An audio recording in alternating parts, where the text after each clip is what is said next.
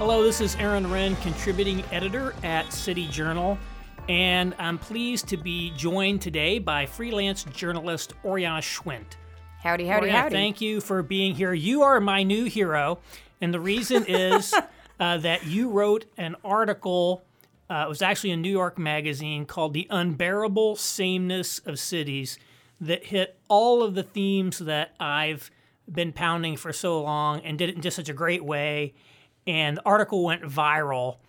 Uh, but before we talk about your article, it came out of a very interesting travel journey that you did when you went to all 50 states. So tell me about what you did first and, and, and kind of how this project came about. Yeah, this the New York Magazine piece was sort of the apotheosis of a journey I started last mm, end of April was when I went to the first stop on this trip. I decided to go to the cities and towns closest to the geographic center of each state and write, you know, talk to as many people as I could in each place and write a sort of profile of each place, sort of, you know, how Sufjan Stevens was supposed to do an album based on each state. Uh, I wanted to do a, a, nice, big, long profile of each state, uh, of, e- of the center of each state. Uh, and I, I, feel, I kind of failed in writing like really nice, long, big, in depth profiles simply because I didn't quite have the time.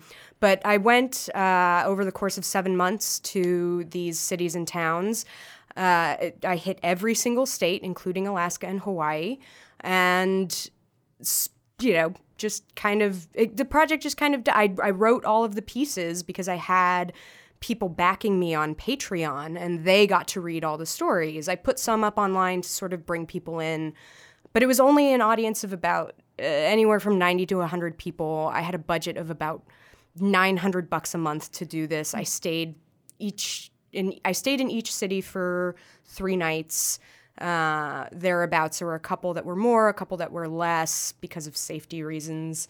And I just That no one cared. Yeah. Yeah. there were there were some there were some problems I didn't quite expect. I thought it was you know it's twenty it was twenty seventeen. I thought a lone, small, kind of dark complected woman could go around alone and it would be fine, and it wasn't. Um, But yeah, and then you know a few a couple months ago, a New York Magazine editor on Twitter had was having a conversation with someone about the sameness of cities, and she, you know, sort of put out a call. Was like, I, I couldn't someone write about this? I was like, you know what? I actually can. I have experienced this firsthand in many, many cities. Uh, you know, so something did come out of it. Interestingly enough. So, what is it that is the same in all of these cities that you go to? What were some of the things that you just noticed? These are just the same. Well, so one of the things, you know, I went to a lot of coffee shops uh, because I needed a place with Wi Fi. I didn't have a home for seven months. I needed a place to write, and I was often I was often staying with strangers that I had been connected to on the couchsurfing app or through friends of friends of cousins of friends.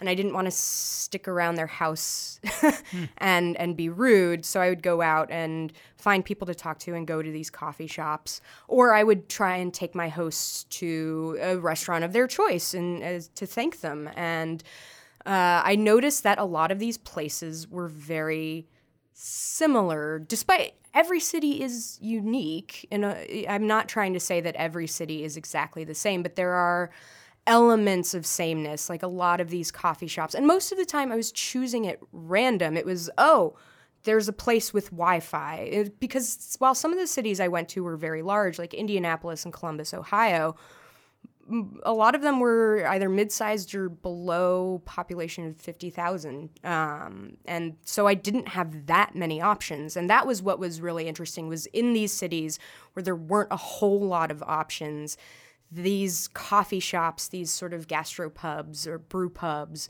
felt they all felt very similar to one another and to places that I have been in Astoria, where I lived for nine of the 10 years that I've lived here, or Brooklyn, where I lived for a year, or, you know, all of the places that I have been throughout my tenure here. And so that.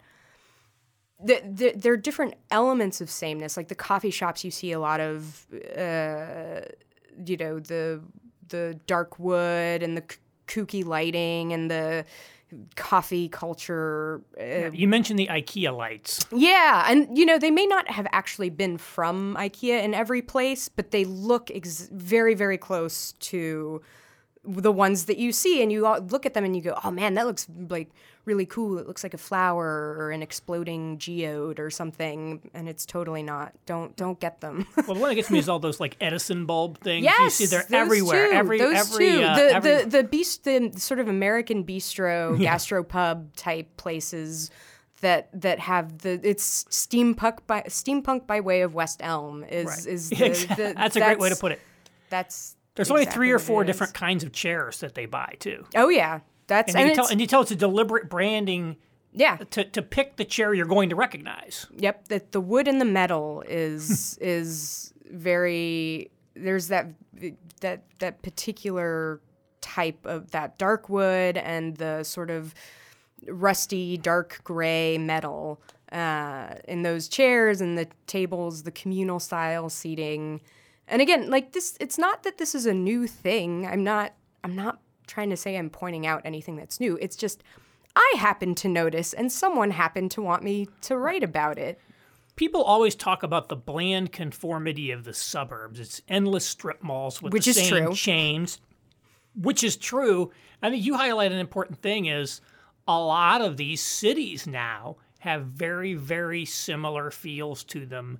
Uh, and again, they're almost, they may not technically be chains, but they might as well be chains in terms of they're almost using the same architectural styles. You talked about barbecue restaurants, for example, where it's all have the exact same lacquered tables, and you have to order at the at the counter, and then they give it to you in the wax paper. And Yep. it's and like the- one that, of those. Every, that pickle and but it's it's not quite the same if if you go to a place and this makes me sound like a terrible snob of sorts, but if you go to an actual roadside barbecue joint in Nowhere, Texas, which I did, uh, and it was very tasty, but it's it's it's it's not the same. You know, they're going out and they they're doing the the whole hog in the pit uh, for 12 hours and digging it out and that's not quite what's happening in most of these sort of upscale barbecue joints. And it doesn't mean the food is not good, but it's it's a facsimile of of the authentic hog, let's say. yeah, and now it's it's almost like uh, y- y- you made this point. Brooklyn's almost imitating itself. Yeah. in a sense, it's just this self-replicating thing It's that's true. going. Last weekend, I was at a, a barbecue place down in Red Hook in, in, in Brooklyn. I went there, and I'm like, I am inhabiting the the interior of your story in that magazine. You this this article got a lot of response. I put it on my own personal site, and it just went crazy. Tons of comments, tons of of face, hundreds of Facebook shares you were Oh, getting it was going it was going it was going crazy. I, I looked like it did on on on the magazine site too. What kind of response did you get to this? I mean, it was mostly really positive. It was mostly, which was really nice because, uh, you know, I've been a working journalist since I was about 18 years old. And so, but most of the time people don't pay attention to the things that I write. And so for people to pay attention to a piece that I was actually, it's the only piece I've ever been paid to write that I was actually really proud of after publication. Like I could stand to read it after publication, um, and actually thought it that it was pretty good. Uh, and so most people were really positive about it. It definitely struck a nerve. There were definitely some people who thought that I was.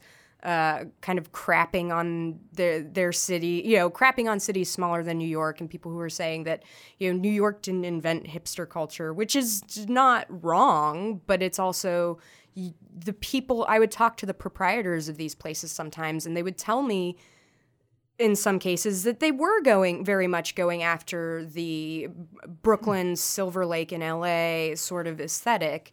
Uh, and you know, so I'm I'm sorry to all the people who thought mm-hmm. that, that I was saying their cities were unbearable and all the same. Your city is unique, I promise, but hmm. it's got a lot of elements in it that feel very similar to other cities and that's just how it works. It's also I'm taking a much broader view. Most people don't go to every state.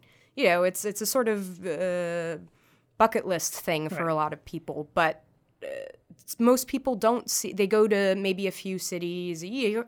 A few cities a year. They go to the cities that I actually didn't go to. You know, I didn't go to San Francisco or uh Seattle, you know, I stopped in Seattle because I had to change trains, but most of the places I went were not really tourist destinations. Uh, and so but th- these places are there nonetheless and they all Right. feel quite similar. you know, what I always say is, while every company tries its hardest to convince you of how much different and better it is than every other company in its industry, every city tries its hardest to convince you that it is exactly the same as every other city that's conventionally considered cool. and I saw some people like push like you didn't talk about what was unique about our city. But I'm like, look at your own marketing materials. Go watch any video. It's interesting that you just stumbled into these places. Yeah. But if you went and on YouTube or went online and looked for the marketing materials that these cities put together, they are all highlighting these very places to which you went. They're not highlighting the traditional, you know, working class or whatever it is that they have there. And I really find that as you hit you hit the nail on the head that so many people are not especially well traveled uh, when it comes to other cities like them. So they they look at their city now and they look at their city 15 years ago and they're like, oh my gosh, we are now it. We are a thousand times better than we used to be. Look at all the great coffee, and you can go anywhere in America now and get like world class coffee And beer. great beer, great Yep. microbrews. I mean, I've had so much great ice cream, so many. Oh, yeah. It's like you don't need to be in New York from that now. But on the other hand, they don't necessarily recognize that what they have is the same thing that everybody else has. It's, Right. They're not the only place that has microbreweries now. and it's and it's not wrong. Mm-hmm. I don't. I feel like some people came away from the piece thinking that I think that that's wrong or bad, and I I don't necessarily think that it's bad or wrong. It's just the way things are, and you again, if if if you are if you happen to notice these things, it can, you know, it, the hairs on your neck kind of stand up once you've seen it for the thirtieth time, Yeah. and you know, but that's a me problem, not necessarily a problem for the city. Yeah. Well, I think it is a problem a little bit in that when there's nothing wrong with like copying a good idea. So like bike lanes became popular. Everybody's got bike lanes. Well, that's great. I'm glad everybody has bike lanes now. But if all you have is co- is copies of other good ideas Right. and you don't have anything that's sort of original to yourself or you don't play up or make the things that are original to yourself discoverable, then that sort of is a problem to me because you really do want to be, uh, you know, just like people, like cities are all unique. And so they have to display that uniqueness. If all we do is try too hard to fit in with what's fashionable now, we don't think that's great in a person. So I don't, I don't know that it's great in a city either. And your experience was so important because it represents here's an outsider coming into this place, and what do you see when you come here? And it's very rare that cities really get that honest, candid feedback about what a visitor thinks. Because generally speaking, you know, it's somebody that came for a convention. Oh, what do you think of our city? Of course, you're going to say something nice. Yeah. You went to all these cities. You didn't pick on any particular one. So you're able to make general comments about what you found that will hopefully cause them to maybe take stock and say, wow, how are we selling ourselves? And what are the people, when, the, when people from New York come to our city, what do they really see and think? I think you really nailed it because that's what I see when I go to these places. Right. And I, you know, I it's it's strange to you talk about originality and how cities can sort of miss what what I think there was a good Anthony Bourdain quote about you know cities not realizing what makes them cool, and that's that's true. But at the same time, there's also there are some uh, elements of cities that are original that are not awesome. like you know there what was it? There's a food there's a food stuff in sort of uh, central southern Illinois. I th- it might even just be a Springfield thing called the horseshoe, and it's like you know Texas toast on top of French fries on t- with gravy and all sorts of things, and like. I I ate half of one and it's just it's so starchy and heavy and it was it kept me going from my drive from Springfield to uh uh where the, the middle of Wisconsin around Marshfield, Stevens Point, sort of, uh, and that was that was good that it kept me going. But it's also not necessarily something I'm going to single out in a positive way. I you know I, know, I love that stuff. yeah. I I mean, it's it's great, but it, again, it's it's not necessarily something I'm going to single out. Also, in a piece about the sameness of cities, it's weird to talk about what things make them or, original. Yeah. To you know, to, to sort of go into that in great detail. Well, I thought it was a great piece, so I, I had to invite you in. Thanks for coming, uh, Oriana Schwindt. The, the piece is called "The Unbearable Sameness of Cities." And if people want to like follow you on Twitter, what's your Twitter handle? Uh, it's at Schwindter, S C H W I N D T E R. well, there Please you have. don't follow me on Twitter. Well, there you go. All right. Thank you very much for coming in, and good luck with your future uh, future projects. Thanks so much. Thanks for joining us for the weekly 10 Blocks podcast featuring urban policy and cultural commentary with City Journal editors, contributors, and special guests.